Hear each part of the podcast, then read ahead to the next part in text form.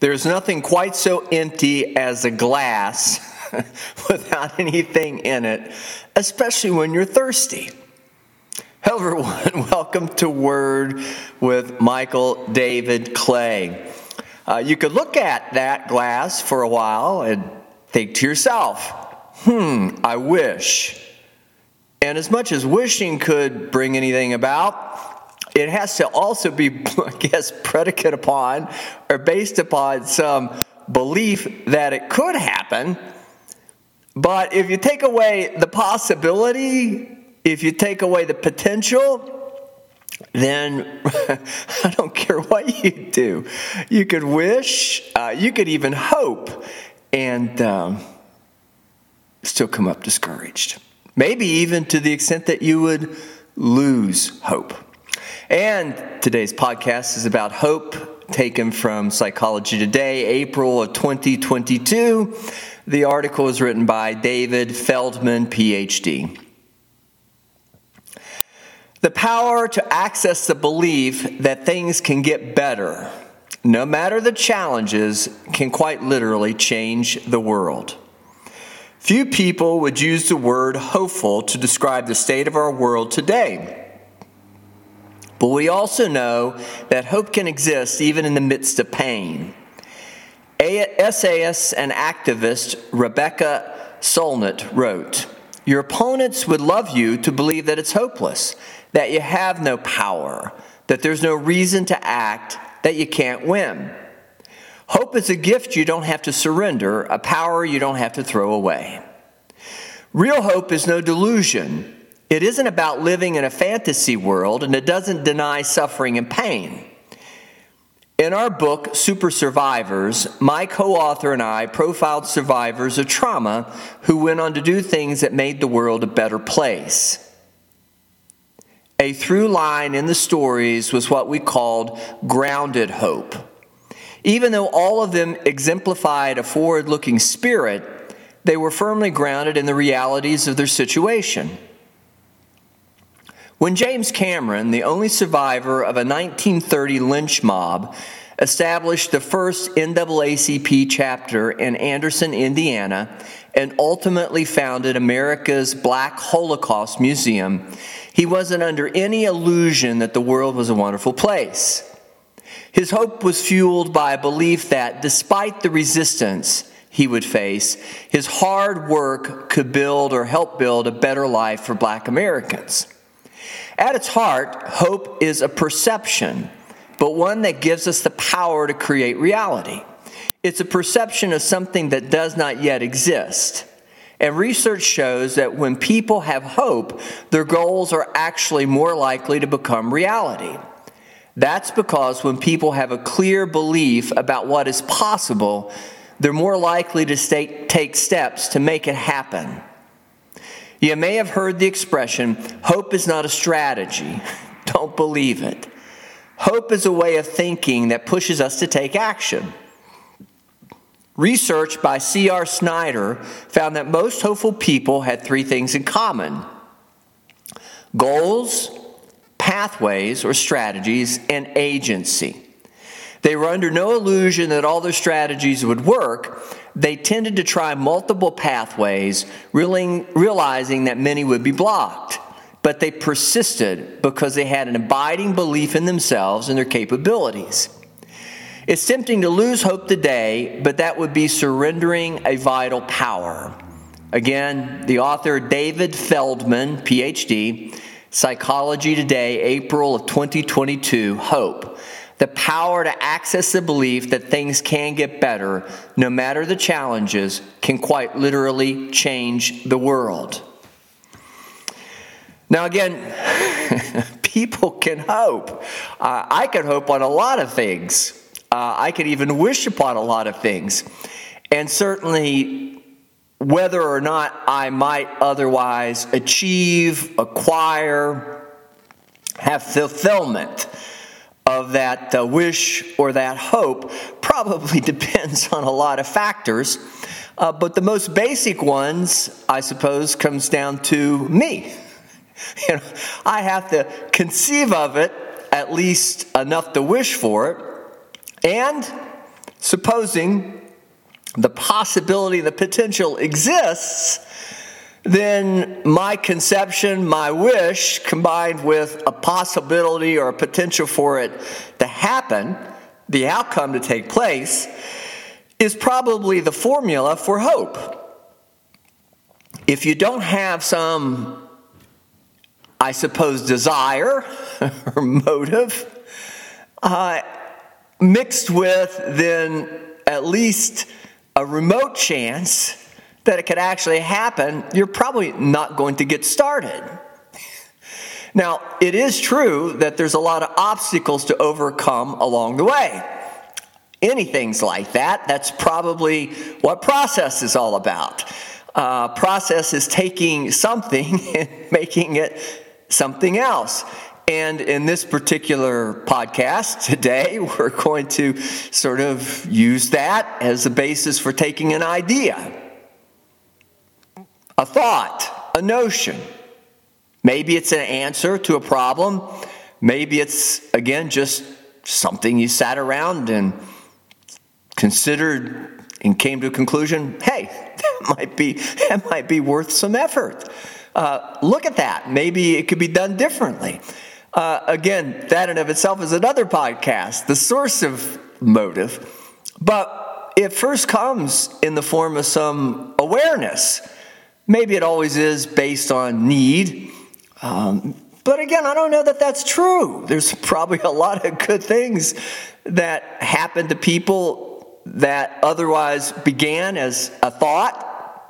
They conceived of them that really didn't have much to do with need Except you might consider that humans are designed, intentioned uh, to maximize from, participate in, otherwise, a universe that's filled full of not only material example, but otherwise process, creative process that is always changing, that's always adapting, that's always bringing something new about. We respond to that. Hopefully, at least get a bit excited when there's an opportunity to create. And when you kind of put it there, then the need really is to fulfill a mandate or imperative that's well beyond anyone's intention, thought, uh, it's mandatory. But I suppose there's, again, some things that you may conceive of that you wouldn't have the ability to do, and, and those you might want to stay away from. Uh, I don't know, though. I'm sort of thinking this through as we're discussing it today on the podcast, and maybe, maybe there's, as they used to say, the sky's the limit. There shouldn't be any restriction. Maybe, maybe that's the whole message of hope. The minute you start to put too much definition on it, you begin to take away from the possibility, again, potential, likelihood, probability that it's going to happen.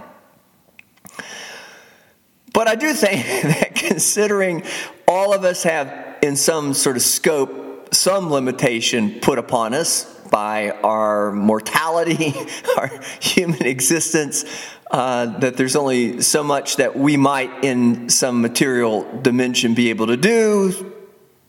It's going to be limited, but maybe that's important to acknowledge. You know, there's two realms that we're contending with here.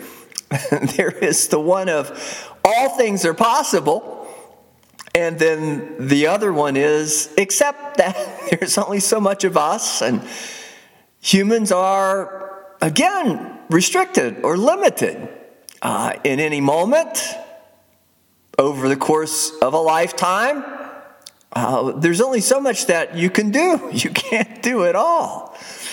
So, getting back to this notion of conception, maybe it is just the need to live, or maybe living requires all of us to be a participant to some extent in a creative process or dynamic but maybe what we're really talking about is hope is one of the greatest enhancements.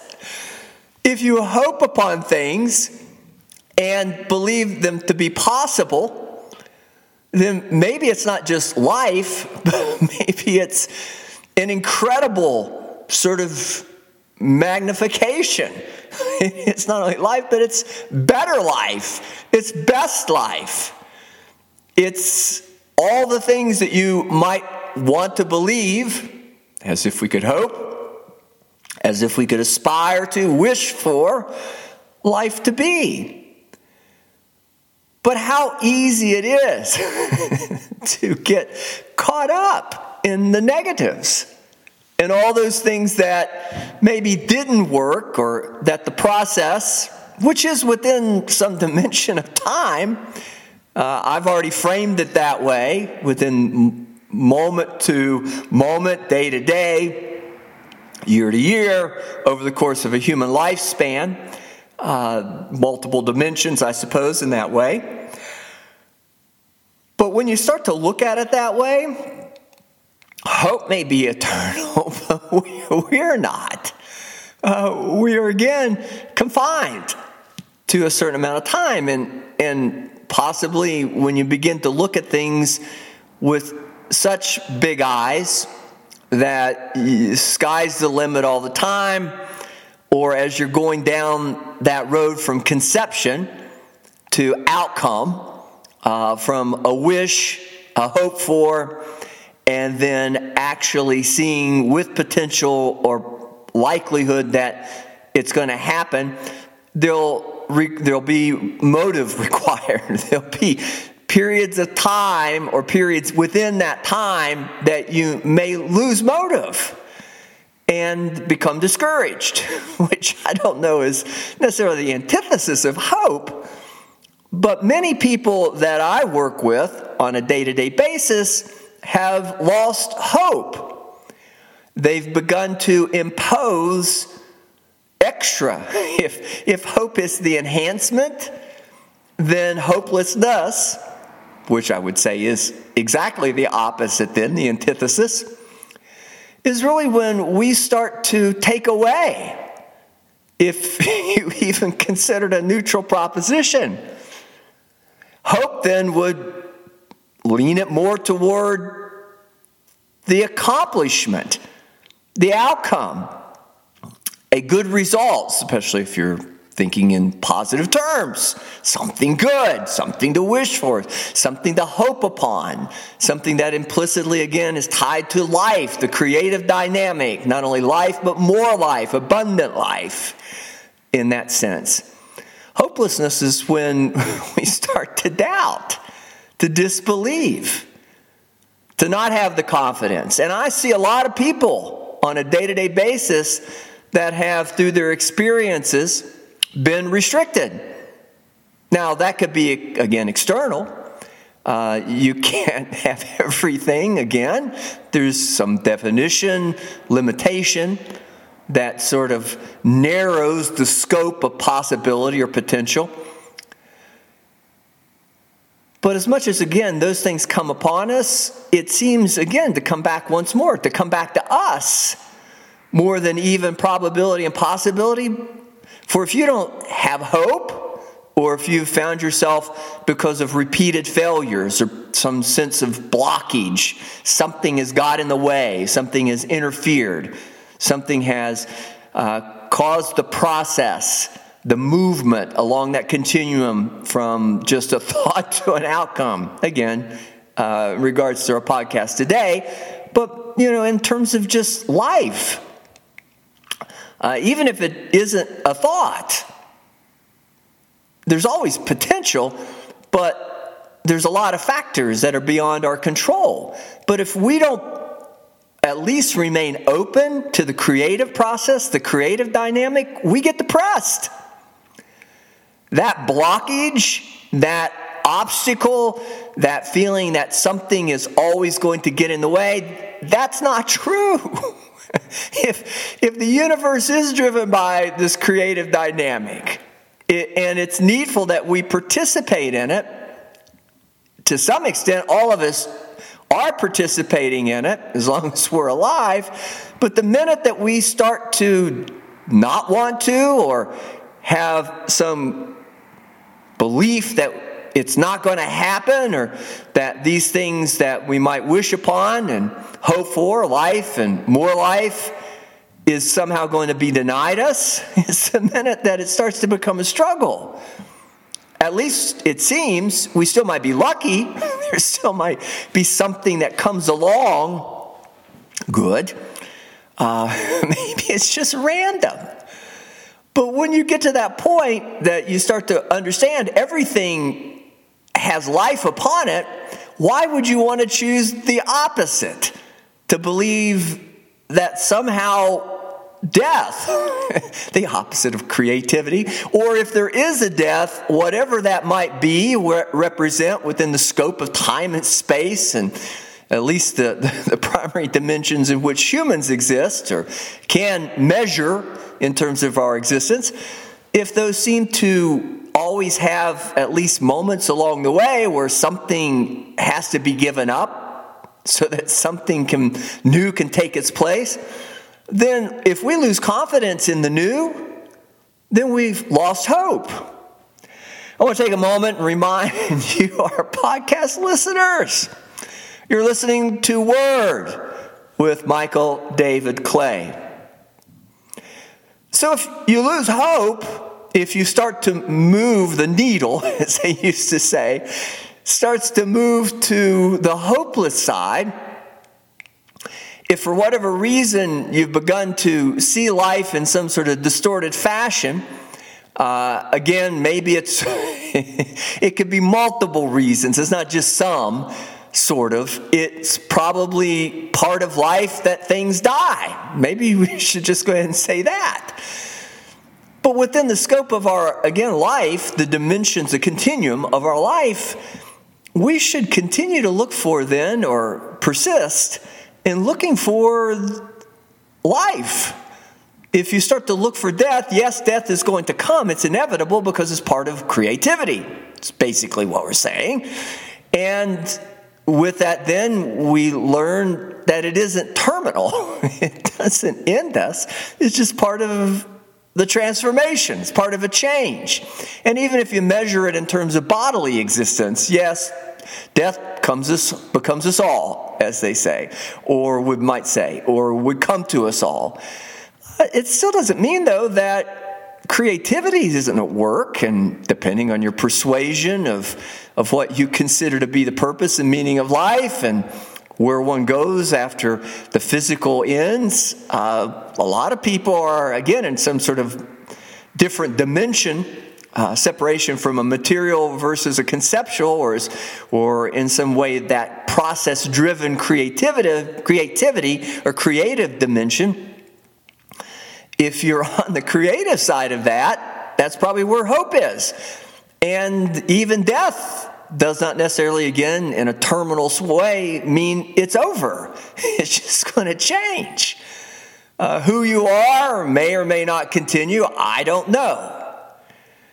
But it would then be up to you to even see that in some sort of hopeful manner, or you might look at that and say, well, if that's all it's going to come to, I might as well just go ahead and give up now.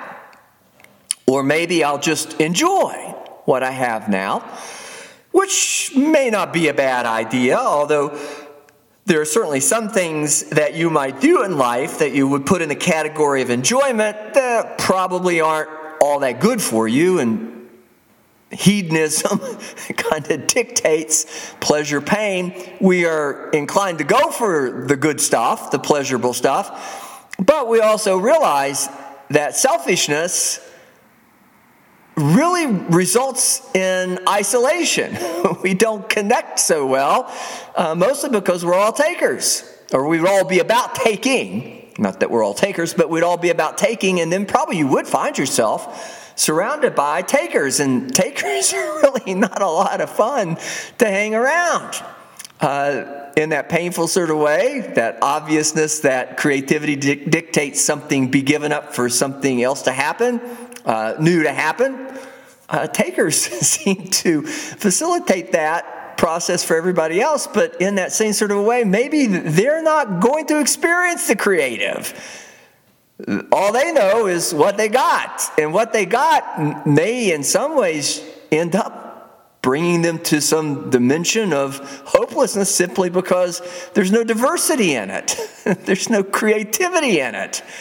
Uh, you're, you have to go out and interact. If you, if you just close your world off to the things that you want or the things that are good for you, you don't get input from others. Uh, again, within the human scope, even in, in terms now, again, once again, going back to thoughts of the way we can maybe conceptualize, be creative and thinking. Probably there's no one out there who's listening right now that hasn't found themselves pretty bored. Maybe even feeling not only bored, but having discovered their life has become boring. Uh, and they want to be creative, but they've got that block because you can't really do that so easily without somebody else coming along. Again, when people get depressed, when they become upset, hurt, when they feel like that their life has become uh, maybe out of some dimension of randomness, leaning much too much toward the taking, something taking from them, that's really where they get depressed. Selfishness begets nothing but more selfishness, and that from is exponential from others.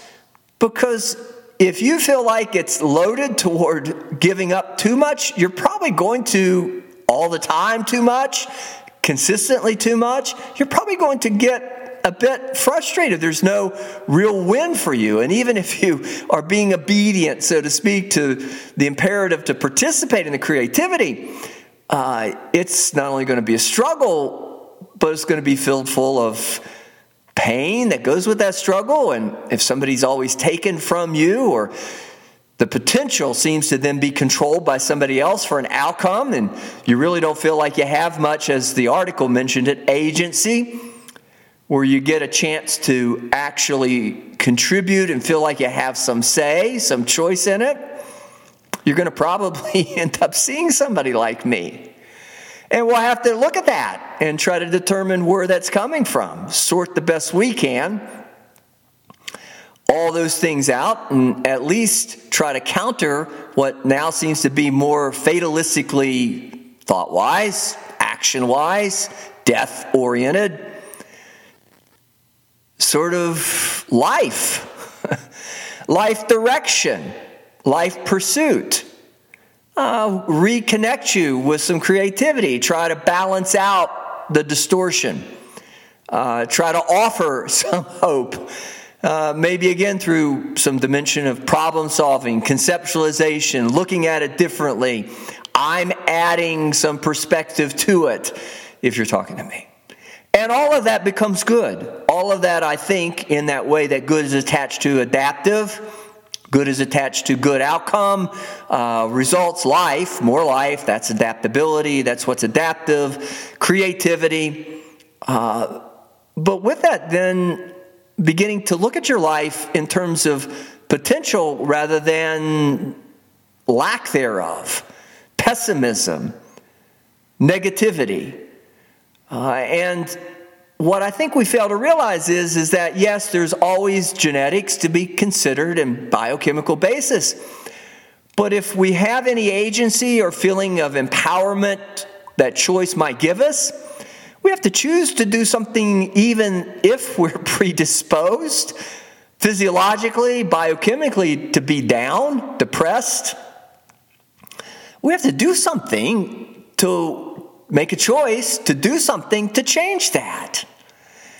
And the power of thought.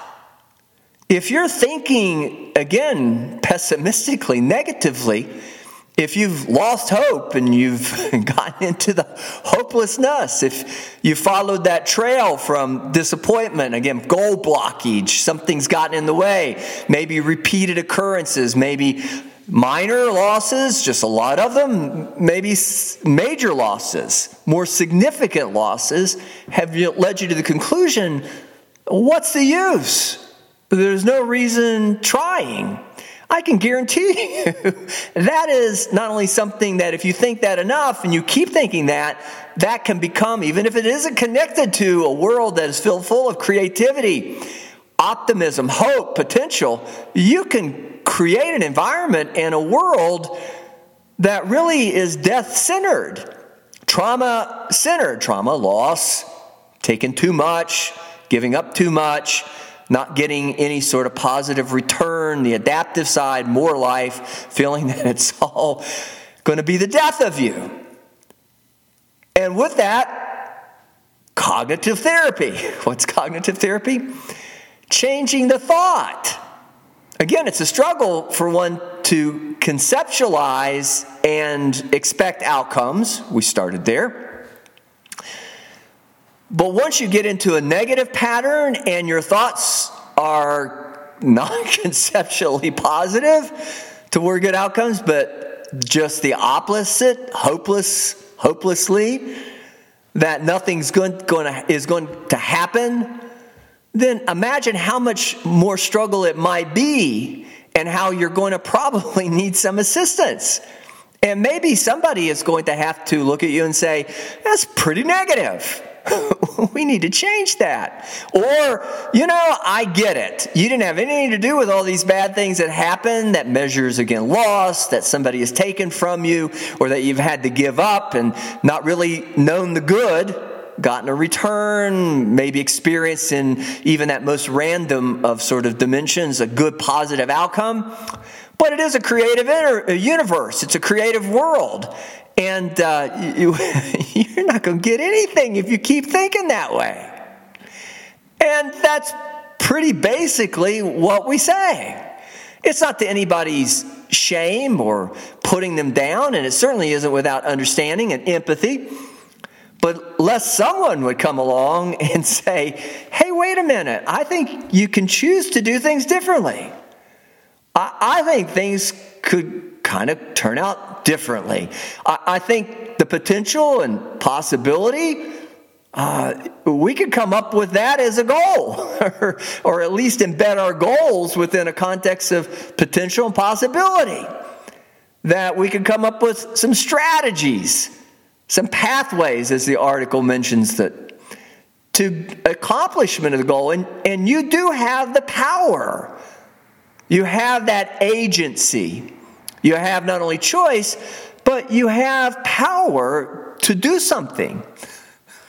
I think it was Einstein, a theory of either relativity or I believe that's what it was, that energy is neither created or destroyed, or it just changes shape or form, at least the manifestation of it. Conservation of energy, one of those basic laws of science, physical universe.